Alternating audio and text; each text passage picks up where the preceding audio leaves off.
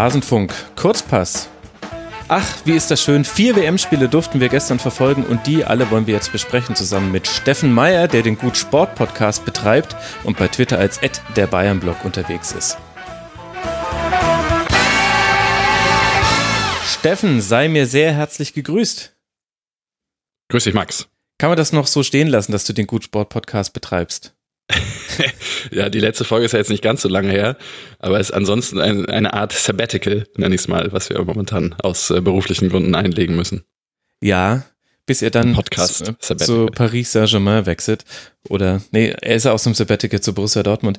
Ich hatte tatsächlich gestern Besuch bei mir zum WM-Schauen und da wurde das unter anderem kritisch angemerkt, dass schon so lange kein Gut Sport-Podcast mehr veröffentlicht wurde. Also Volkes Stimme, Volkes Stimme schreit danach. Ja, der Druck ist da. Ja, der Druck ist da. Da solltet ihr bald mal liefern. Aber so lange können wir dich ja Gott sei Dank hier hören. Lass mal über den gestrigen WM-Spieltag sprechen. Frankreich durfte in die WM starten gegen Australien. Am Ende stand ein 2 zu 1. Ein Tor hat man nach Strafstoß, nach Videobeweis erzielt. Ein Tor nach abgefälschten Schuss an die Unterkante der Latte mit Hilfe der Torlinientechnologie. Also es war ein sehr digitales Spiel. Frankreich hat sich sehr schwer getan. Kannst du mir erklären, warum? Fällt mir schwer, das äh, zu erklären, weil ich eigentlich sehr hohe Erwartungen vor dem Turnier an die französische Mannschaft hatte und ehrlich gesagt relativ schockiert war, ja. äh, was ihre Probleme gegen Australien anging. Im Prinzip war es ein Spiel, was man ja durchaus so hätte erwarten können, dass Australien sehr, sehr defensiv steht und versucht mit der einen oder anderen Standardsituation dann nach vorne irgendwas, äh, irgendwas zu machen. Aber wie schwer sich Frankreich getan hat, war dann doch, äh, war dann doch sehr überraschend. Ich fand vor allen Dingen das Zusammenspiel der, der drei äh, Superstars da vorne, Mbappé, Griezmann und Dembélé, äh, planlos.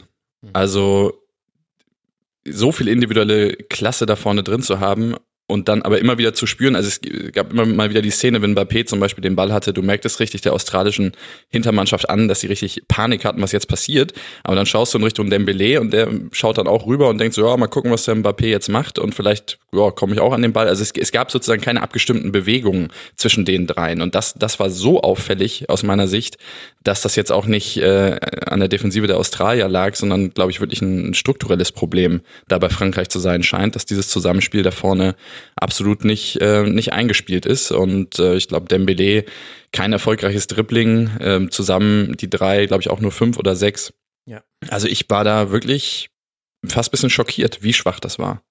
Ja, so ging es mir auch. Vor allem hätte ich da auch mehr von Didier Deschamps erwartet. Also er war jetzt vorher auch nicht als der Trainer bekannt, der so wahnsinnig äh, taktikfuchsmäßig unterwegs ist, aber wenn du diese herausragende Offensive hast und ja weißt, dass du auf einen klar strukturierten Gegner triffst, also Australien hat ja auch einen wunderbaren Bert van Marwijk Fußball gespielt. Das war ein so schönes 4-4-2 gegen den Ball. Äh, ich habe mir ich habe mich mehrmals bei dieser WM schon beim Gedanken erwischt, wenn die wenn weiter so viele Mannschaften 4-4-2 gegen den Ball spielen, so ein schmales 4-4-2, wo die Flügel sehr offen sind, dann geht Dieter Hecking als Visionär aus dieser WM heraus. Das finde ich auch irgendwie sehr nett. Aber um zurück zum Punkt zu kommen, man wusste ja, dass die gut organisiert sind. Das heißt, du musst den Spielern ja was mitgeben. Und ich hatte den Eindruck, die Außenverteidiger, die haben noch einen Auftrag mitbekommen, nämlich äh, ihr seid wichtig für den Spielaufbau, aber bitte nach hinten absichern, weil so viel Arbeit gegen den Ball kann man jetzt von den vorderen drei nicht erwarten. Aber vorne habe ich da überhaupt nichts erkennen können. Und ich frage mich so ein bisschen, wie das dann gegen andere Gegner noch funktionieren soll. Man hat halt gesehen, dass immer wenn, wenn es Frankreich geschafft hat, sag ich mal, die Schnelligkeit dieser Spieler auszuspielen, das war eine Großchance ganz am Anfang von Mbappé. Ja wo der Ball auch in den Rücken der Abwehr gespielt wurde. Das hat man bei dem, bei dem Strafstoß dann gesehen, wo es auch gelang mit einem herrlichen Pass von Pogba, der übrigens auch wunderbar vorbereitet wurde davor von Conte, der sich aus einer Pressing-Situation da super befreit hat, dann äh, Pogba freispielt und es dann die Möglichkeit gibt, eben in den, mit Tempo in den Rücken der australischen Hintermannschaft zu kommen. Aber diese, diese Situation gab es halt sehr, sehr selten. Also die, die Chancen, die es gab, ähm, entstanden eigentlich fast ausschließlich aus so Umschaltsituationen, wenn es dann, wie gesagt, äh, möglich war, gegen Riston zum Beispiel, den, den Rechtsverteidiger der Australier, der auch in der A-League spielt, dem man auch so ein bisschen die Grenzen äh, da dann gesehen hat bei, der, mhm. bei, dem, bei dem Strafstoß. Wenn man diese, diese Schnelligkeit ausspielen konnte, wurde es gefährlich. Ansonsten aus dem ganz normalen Setplay wirklich nicht. Und auf der anderen Seite kann man da ja aber auch den Hut vor Australien ziehen. Die haben wir in unserer WM-Vorschau nicht so gut wegkommen lassen, weil wir noch eine Abhängigkeit von Tim Cale erkannt haben, die sich dahingehend geäußert hat, dass er jetzt gar nicht spielen durfte. Da sieht man, äh, dass dann doch nicht alles äh, mit Recherche vorzubereiten ist. Wie hat dir denn Australien im Gegenzug gefallen? Was haben sie richtig gemacht? Also wie gesagt, die Verteidigung des, des, ja, des ganz normalen Angriffsspiels, äh, auch gerade gerade auf den Außenpositionen, wenn, wenn es gelungen, gelungen ist, dort zu doppeln, das, das war okay. Umschaltspiel fand ich eher schwach von Australien und ansonsten, ja, die eine Großchance, die Loris pariert nach einer Standardsituation. Der Strafstoß entsteht aus einer Standardsituation. Und da sieht man, glaube ich, auch sehr gut, wo die Stärken der Australier liegen. Mhm. Das stimmt. Ansonsten hat mir noch die Doppelsechs ganz gut gefallen, also Moy und Jedinek. In, die hatten insofern viel zu tun, weil eben die Franzosen sehr häufig ins Zentrum gezogen sind. Also die Flügel waren frei bei Australien. Sie haben eben sehr schmales 4-4-2 gespielt. Aber dennoch hast du ganz, ganz wenige Seitenverlagerungen gesehen oder auch ganz wenige Kombinationen, die das Ziel hatten, eben schnell von einer Seite auf die andere zu ko kombinieren, da wo eben gerade der Platz frei ist. Deswegen hatten die viel zu tun da auf der Doppelsechs von Australien und haben das aber gut hinbekommen. Also allein Moy hatte elf, elf Balleroberungen, fünf klärende Aktionen, fünf erfolgreiche Tacklings. Das sind jetzt keine Durchschnittswerte auf der Position. Das hat mir ganz gut gefallen noch. Was man Deschamps vielleicht noch zugute halten kann, ist, dass er eingegriffen hat ins Spiel. Ähm, Mbappé hat ja auch etwas zentraler begonnen und hat dann, ich glaube, zur Pause dann immer stärker ist er auf den, auf den Flügel gewechselt.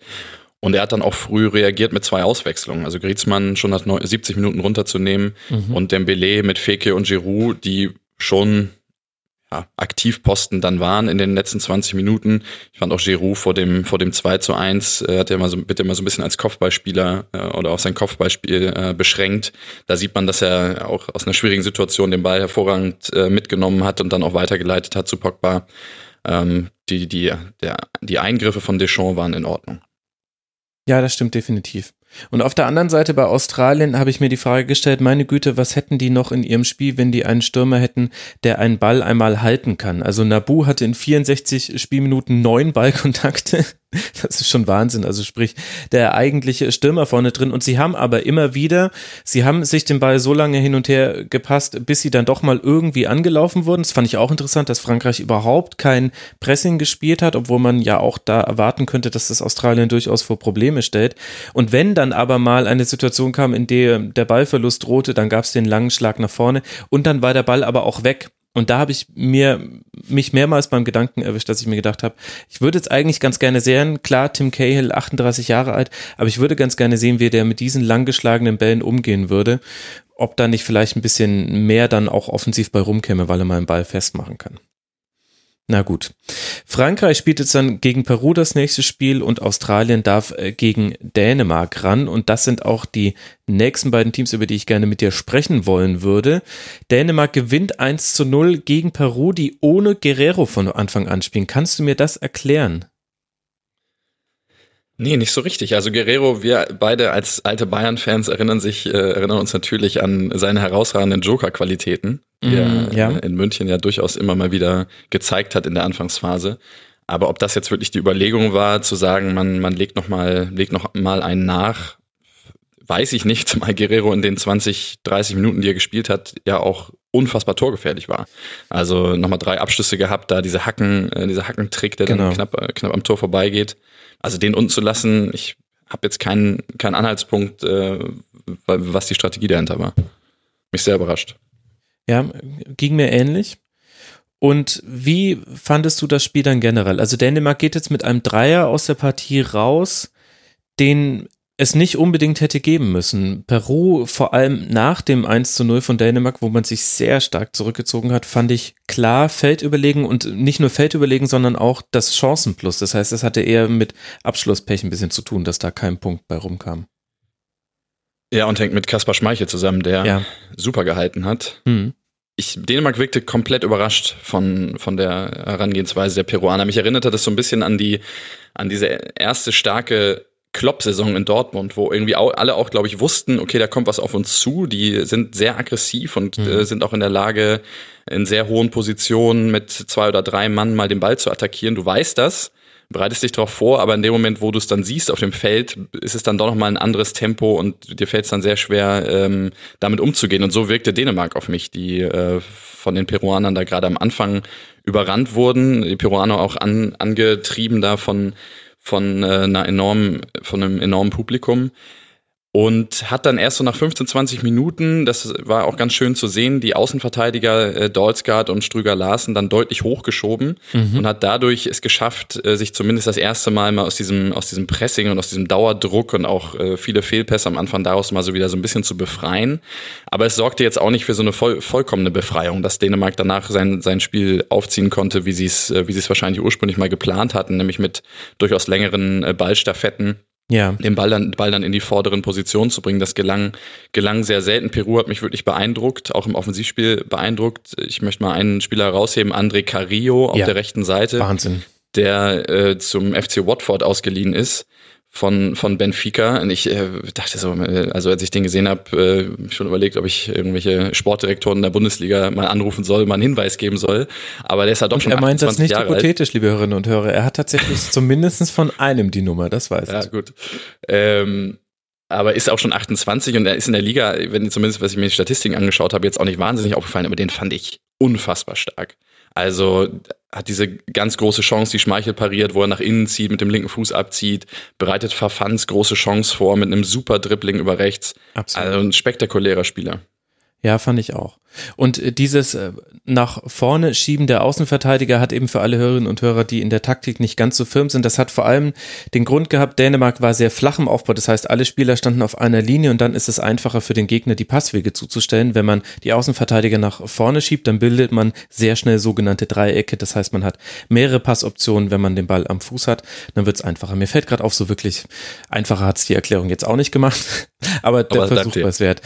Äh, diese Passstaffetten, die Dänemark nicht aufbauen konnte. Meinst du, da hat auch die Verletzung und Auswechslung von Quist eine Rolle gespielt, einem der beiden Sechser? Würde ich so nicht unbedingt sagen. Ich bin auch nicht der größte Quist-Fan. Ich fand ihn auch in, in Stuttgart in seiner Schlussphase nicht mehr völlig überzeugend. Und zur Wahrheit gehört ja auch, bis zur 36 Minute hat es ja auch nicht besonders gut funktioniert. Also bis das er dann ausgewechselt werden mhm. musste. Äh, Schöne kam dann rein. Ähm, ich bin so ein bisschen gespannt, was Dänemark aus dieser, aus diesem Spiel wirklich rauszieht, weil sie können wahnsinnig froh sein über, über diese drei Punkte. Mhm. Ähm, haben aber einfach einige Schwach. Ich finde, Kier zum Beispiel ist einfach ein Schwachpunkt, auch im Spielaufbau, aber die werden diesen, den Kapitän nicht rausnehmen. Da gehe ich jetzt äh, erstmal nicht von aus. Ich finde auch, Paulsen hat bis zu seinem Tor, ich habe eigentlich minütlich mit seiner Auswechslung gerechnet, weil ich ihn nicht besonders gut fand. Ja. Ich fand Jürgensen in der Spitze nicht besonders gut. Also in vielen Positionen wirklich, ja, so ein Fragezeichen drin. Und ich, ich frage mich, wie man, wie, wie man als dänischer Trainer jetzt äh, aus diesem Spiel rausgeht, wo man zwar drei Punkte mitgenommen hat, aber eigentlich in allen Mannschaftsteilen viele Dinge nicht gestimmt haben. Ja, das stimmt. Positiv aufgefallen ist mir noch Sisto, den hatte ich vorher nicht so als äh, Dribbler auf dem, auf dem Schirm, aber der hat ganz gut die Defensive Perus äh, beschäftigt und dass Eriksen so ein bisschen der Dreh- und Angelpunkt im Offensivspiel ist, das wusste man schon vorher. Da wiederum habe ich mir die Frage gestellt, ob Dänemark eins dieser Teams ist, was vielleicht zu abhängig in der Offensive von einem Spieler ist. Denn Peru hat es jetzt nicht geschafft, Eriksen so wirklich aus dem Spiel zu nehmen, aber vielleicht fällt das kommenden Gegnern einfacher, die auch einen anderen Fokus haben im Spiel. Und dann ist Dänemark schon ganz schön vieler offensiven Stärken beraubt. Dann hast du noch einen Delaney, der manchmal so von Strafraum zu Strafraum ganz gute Läufe hinlegt. Aber von der Kreativität her Eriksen dann doch nochmal deutlich, deutlich höher einzuordnen ist. Du, du schaust ja auch viel Bundesliga, ne? Ich, ich verstehe ja. nicht, warum Yusuf, äh, relativ viel, warum, äh, warum Paulsen ein Flügelspieler sein soll das, ich werde da nicht so ganz drauf schlau. Für mich ist das eigentlich vom Körperbau und von seinen Stärken, wäre das einer, den ich vorne drinnen sehen würde, gerade auch bei, in so einer Mannschaft wie Dänemark. Und ich finde ihn auch bei, bei Leipzig auf dem Flügel nicht so richtig überzeugend. Ja, also ich, also ich gehe voll sehe seine Stärken da nicht bestmöglich, bestmöglich eingesetzt.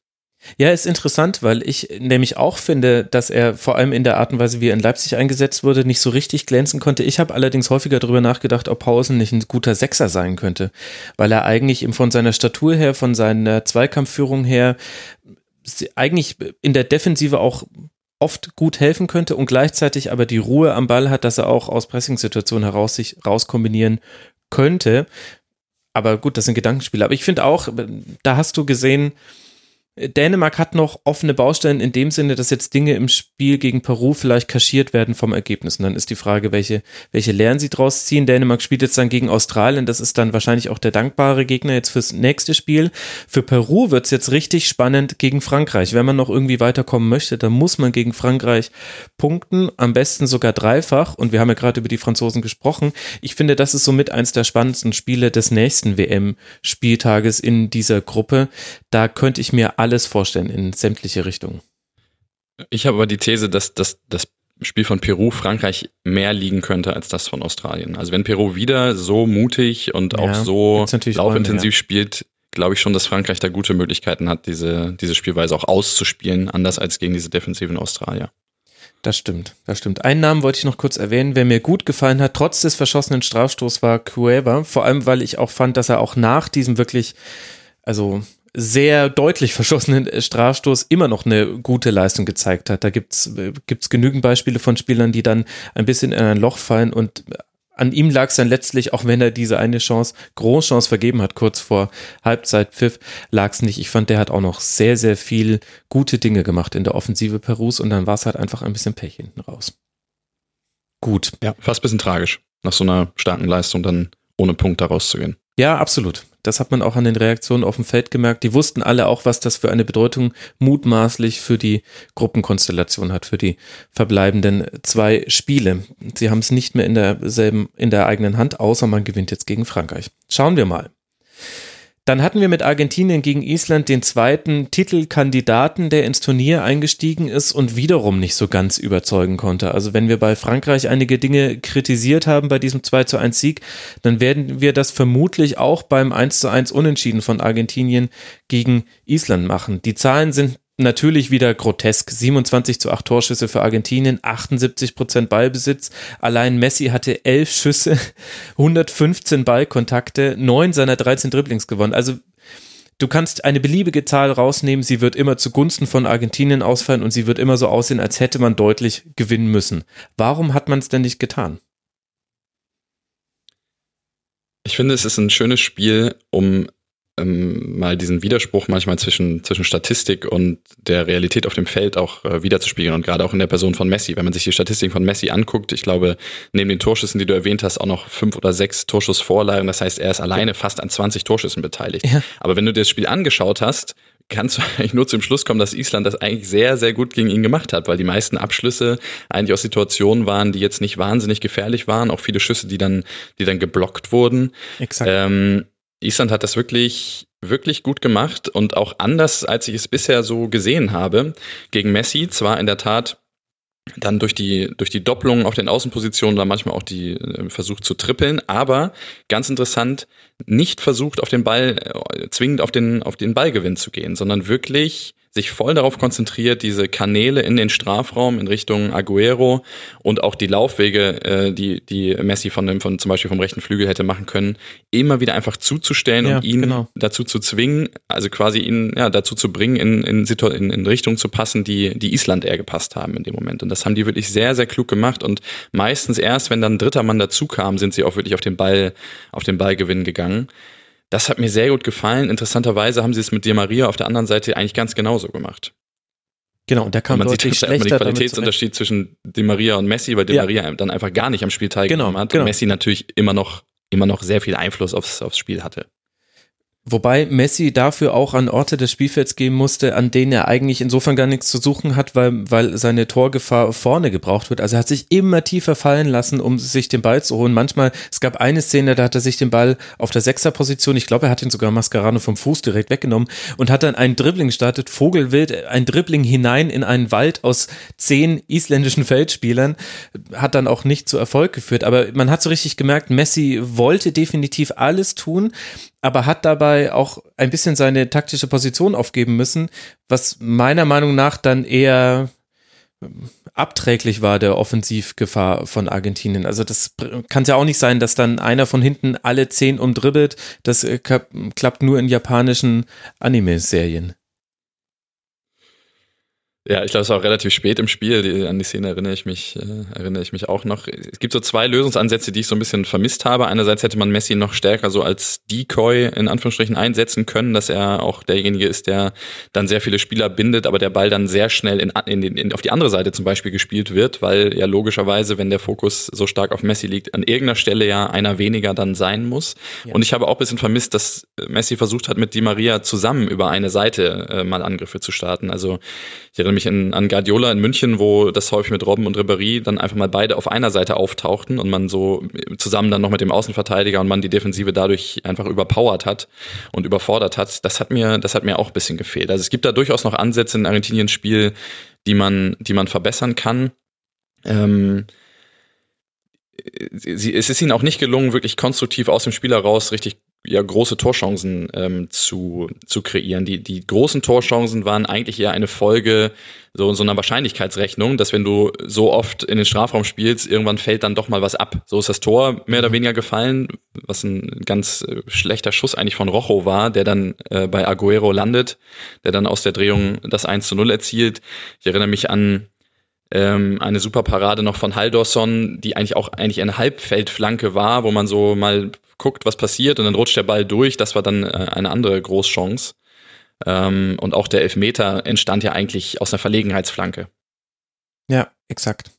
Und auf der anderen Seite kann aber Argentinien definitiv nachlegen, was indirekt aber auch Aufstellungsfragen stellt. Also wer jetzt nicht im Wesentlichen am Spiel teilgenommen hat, also überhaupt nicht war Dybala, der saß die ganze Zeit auf der Bank und Iguain nur für die letzten sechs Minuten da habe ich mir gedacht, das ist so ein bisschen das Sofa-Coach-Phänomen, dass man im Wohnzimmer sitzend immer das Gefühl hat, man wisse es so viel besser.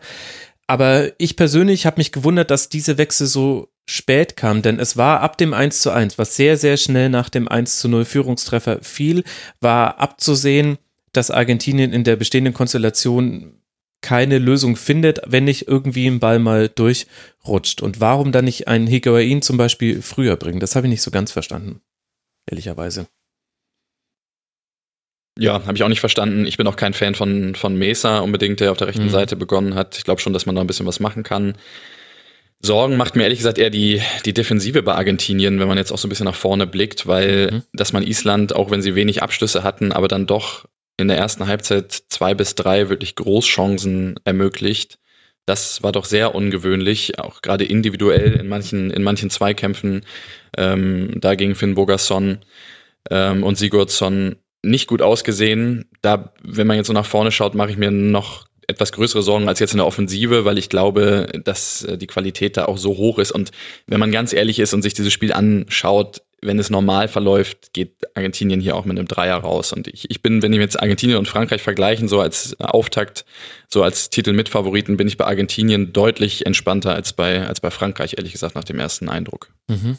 Weil eben auch Island in ganz vielen Personen über sich selbst hinausgewachsen ist. Also Haldorsson hast du ja schon erwähnt, den Torhüter Finn Bogerson hat die wenigen Ballkontakte, die er hat, daraus hat er ganz, ganz häufig Gefahr kreieren können. Und dann ist für mich so der, der Stellvertreter für das isländische Spiel ist Bjarnason, der linke Außenspieler, der hat so eine eisenharte Zweikampfführung. Und es gab eine Szene, ich glaube es war relativ früh im Spiel, da läuft ein argentinischer Spieler, ich glaube es war auch Mesa, läuft quasi auf ihn auf und prallt gefühlt mit äh, doppelter Geschwindigkeit zurück.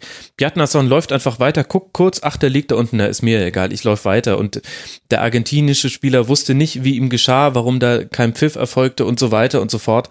Und das hat für mich eigentlich das isländische Spiel sehr gut zusammengefasst. Sie sind sehr diszipliniert, eisenhart in der Zweikampfführung und sie haben überhaupt kein Problem damit, ständig den Ball hinterher zu laufen. Da, wo andere Mannschaften nervös werden, sagt Island, ja, nee, passt ja. Solange ihr den Ball hier habt, ist das alles easy. Aber ab da tut's dann weh. So ein bisschen der Jens Jeremis-Ansatz. Ja, hat auch die gleiche Frisur äh, wie früher Jens Jeremis, der Kollege Bjarnason. Ähm, zumindest länger. Äh, ein Aspekt vielleicht noch, ich habe mich ein bisschen gewundert, warum Argentinien nicht häufiger ins Gegenpressing gegangen ist. Es gab zwei, drei Situationen, wo sie wirklich versucht haben, nachdem sie den Ball verloren hat, richtig drauf zu gehen und dann hat man auch sofort gemerkt, dass Island einfach wahnsinnige Probleme hat. Da bleibt ihnen wirklich einfach nur noch der, der weite Befreiungsschlag, der dann auch kein, kein taktisches Mittel mehr ist, sondern wirklich nur noch ein Befreiungsschlag und das habe ich drei, vier Mal gesehen, aber nicht häufiger. Das hat mich ein bisschen gewundert, zumal Sampaoli da ja durchaus eigentlich auch für offen ist.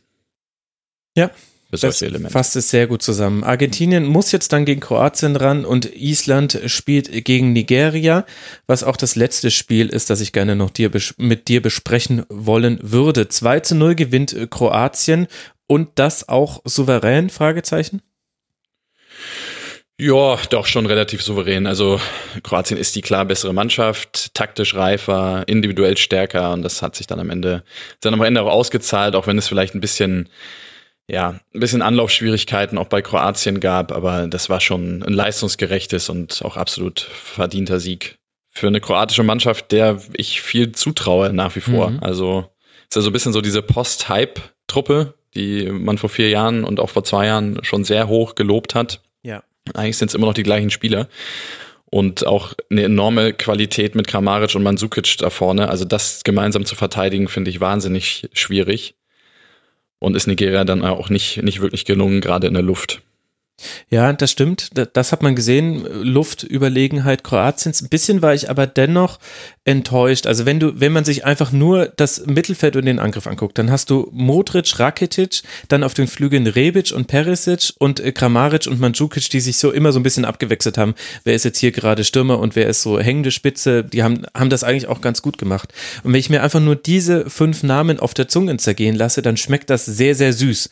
Das äh, schmeckt äh, nach, nach vielen Chancen, nach vielen verschiedenen Möglichkeiten in den Strafraum zu kommen. Sowohl über Flanken, weil du eben kopfballstarke Spieler hast, als auch über Kombinationen, was sie auch ein paar Mal ganz gut hingekriegt haben, auch so ein paar Klatsch-Pass-Kombinationen. Das heißt, ein Pass und dann lässt äh, der Spiel Mitspieler einfach nur prallen und man kommt dann direkt zum Abschluss oder leitet ihn weiter. Aber insgesamt fand ich es dann doch vom Spielaufbau her relativ bieder. Viele Chancen nach Standardsituationen, aber aus dem Spiel heraus ja, es war ein bisschen eindimensional. Ich weiß nicht, ob ich da jetzt überkritisch bin.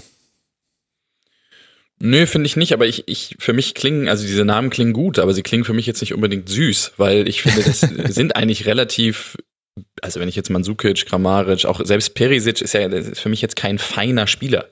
Das ist schon, sind schon Leute, die ja so eine auch Wucht erzeugen können, aber jetzt auch nicht so, also außer Modric ist ja auch kein Spieler da, der jetzt im Passspiel wahnsinnig überzeugt. Rakitic mit Abstrichen, aber Berisic, Kramaric, Rebic sind eher Spieler, die über Tempo kommen, die vielleicht auch mal ins enge Dribbling gehen, die klasse Abschlüsse haben, aber sind es für mich jetzt nicht so, also ich erwarte jetzt da kein Spanien im zentralen Mittelfeld, wenn ich die Namen höre.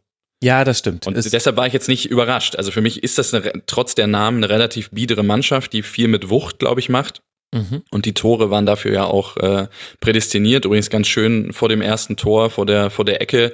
Wenn man noch ein bisschen zurückspult, äh, kann, kann man sich noch mal anschauen. Modric ähm, wackelt so mit dem Zeigefinger und zeigt halt an, äh, als er die Ecke schießen will, dass ihm was nicht gefällt. Daraufhin entsteht in, in, im Strafraum eine eine Bewegung. Ähm, Kramaric geht in ein, geht auf eine andere Position und dann kommt halt so eine einstudierte Variante ähm, auf den ersten Pfosten, dann die Verlängerung und dann gut äh, am Ende dann äh, von Etebo als Eigentor über die Linie gedrückt, aber war eine, war eine ganz schöne Szene, wo man richtig gesehen hat, äh, da scheint was einstudiert worden zu sein und bei der Kopfballstärke der Spieler macht das sicherlich auch Sinn. Ja, absolut. Über die Ecke wurde ja auch dann viel in der Nachberichterstattung noch geredet, durchaus zu Recht. Wir haben gesehen, wie wichtig der erste Treffer für alle Teams bei dieser WM ist, auch um in das Turnier reinzukommen, gerade wenn man Favorit ist. Was lässt sich denn noch über Nigeria sagen, Steffen? Ist da etwas bei dir im Kopf hängen geblieben, wo du sagst, darauf sollte man jetzt im nächsten Spiel gegen Island mal achten? Mir hat Etebo wirklich sehr gut gefallen, deshalb doppelt bitter, dass er da dieses, da mit dem Eigentor verbucht wird. Der war wirklich ein Aktivposten. Ähm, ich finde, das ist Nigeria, die ich taktisch ehrlich gesagt nicht besonders gut organisiert fand, die häufig in, in Situationen mit drei oder vier Spielern auftauchten, ohne genau darüber nachzudenken, warum und dann auch so ein bisschen die, die Absicherung dafür gefehlt hat. Trotzdem ist es ihnen zumindest ähm, über weite Strecken gelungen, mit Mikel und Ndidi äh, Modric da so ein bisschen aus der Partie zu nehmen. Es gab dann nach 60 Minuten auch den, den Wechsel bei Kroatien, dann kam äh, Brozovic rein und Modric ist, äh, ist dann eher auf die 10 gegangen, nachdem er vorher auf der 6 äh, agiert hatte. Danach fing es vieles Nigeria etwas schwerer. Also wenn man ihnen so bestimmte Aufgaben gibt, wie zum Beispiel in der Situation da Modric zu verteidigen, ähm, dann ist ihnen das ganz gut gelungen. Defensive muss ich sagen, Trost E. King, äh, Trost E. Kong und Balogun eher, eher schwach in der Innenverteidigung. Wer mir gut gefallen hat, äh, offen gesagt, ist der Torwart, Uzoho, mit 19 Jahren da äh, zu stehen, hatte ich vorher so ein bisschen äh, Sorge, muss ich gestehen, äh, hat aber ganz gut gemacht. Aber insgesamt halte ich Nigeria für den absoluten Außenseiter in dieser Gruppe, weil ich nichts gesehen habe, was mich jetzt, was mich hoffen lässt, dass die da das Ruder noch rumreißen. Ich weiß, dass äh, auch der, der Flo, der bei dir gestern zu Gast war, gesagt hat, er hat Nigeria recht hoch äh, auf dem Zettel, aber ich habe da wirklich ganz äh, einfach wenig gesehen, sowohl taktisch als auch individuell, was mich, was mir Hoffnung macht für Nigeria. Ja, es war irgendwie summa summarum etwas bieder, aber nicht im schlechten Sinne, sondern ganz viele Dinge waren ordentlich, aber ordentlich trägt ein wahrscheinlich in dieser Gruppe nicht besonders weit und auf das nächste Spiel Nigeria gegen Island bin ich gespannt. Ich könnte mir aber vorstellen, dass das nichts wird, wo man wieder die Geschmacksrichtung süß nehmen würde, wobei das hast du ja sowieso schon kritisiert hier, meine, wie ich das ausgedrückt habe. Lass uns noch kurz auf die Spiele heute blicken und da überragt natürlich alles der deutsche WM-Auftakt gegen Mexiko und die Ösil-Frage, die gestellt wird. Spielt er oder spielt er nicht? Wohlweislich, dass wir schon im Sinn haben, dass Joachim Löw schon gesagt hat, Julian Draxler wird auf jeden Fall spielen. Ich habe mich bei der Diskussion rund um diese Aufstellungsthematik gefragt, ist es wirklich eine Ösil-Frage? Ist es nicht eher eine Timo Werner-Frage? Also spielt Werner oder spielt er nicht? Sag mir mal deine Variante, die du im Kopf hast.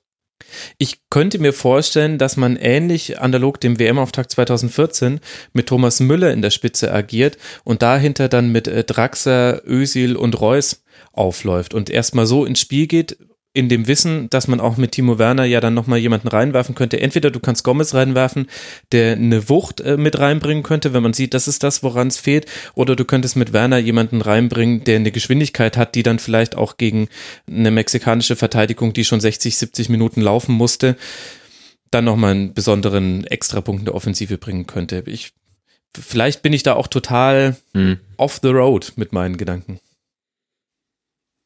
Ja, ich, also meistens überrascht ein Löw ja dann doch nicht so richtig, ne? Also meistens, meistens ist ja doch dann doch die Variante, die irgendwie die etwas sicherere ist.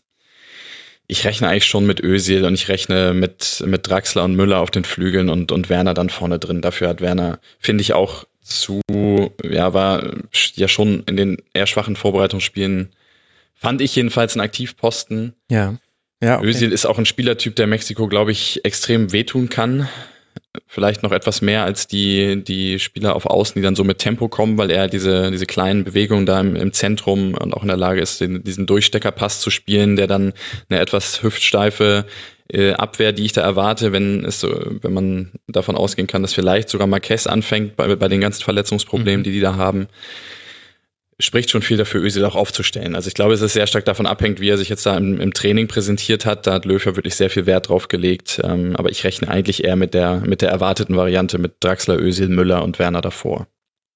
Ja, es ist vielleicht auch tatsächlich das naheliegendste. Und was erwartest du von Mexiko jetzt auch mal mit Blick äh, darauf, äh, dass ja auch die deutsche Defensive erst nochmal ihre aktuellen Leistungsstand nachweisen muss?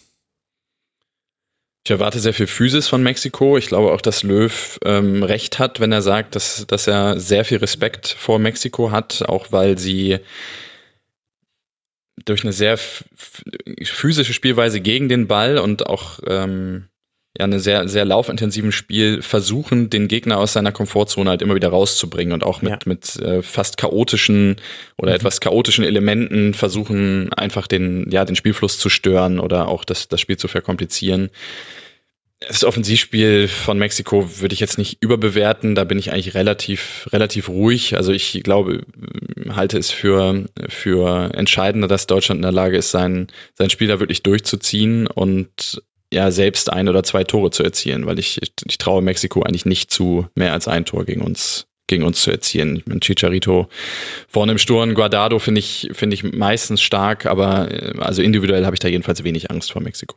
Mhm. Ja, ich glaube auch eher aus den Spielsituationen heraus. Also Deutschland muss die Ruhe bewahren im Spielaufbau, auch wenn da mal gerade vier Leute in relativ hohem Tempo auf dich zulaufen. Und wenn Deutschland das schafft, dann kann man sehr einfach, glaube ich, die Lücken bespielen, die ja immer gerissen werden, wenn so offensiv angelaufen wird. Und da hast du dann auch mit einem Zielspieler Ösel zum Beispiel jemanden, der dann auf jeden Fall auch was mit dem Ball anfangen kann. Naja, wir werden es ja sehen. Und ich meinte gerade Ösil, auch wenn es sich ein bisschen angehört hat wie Ösel.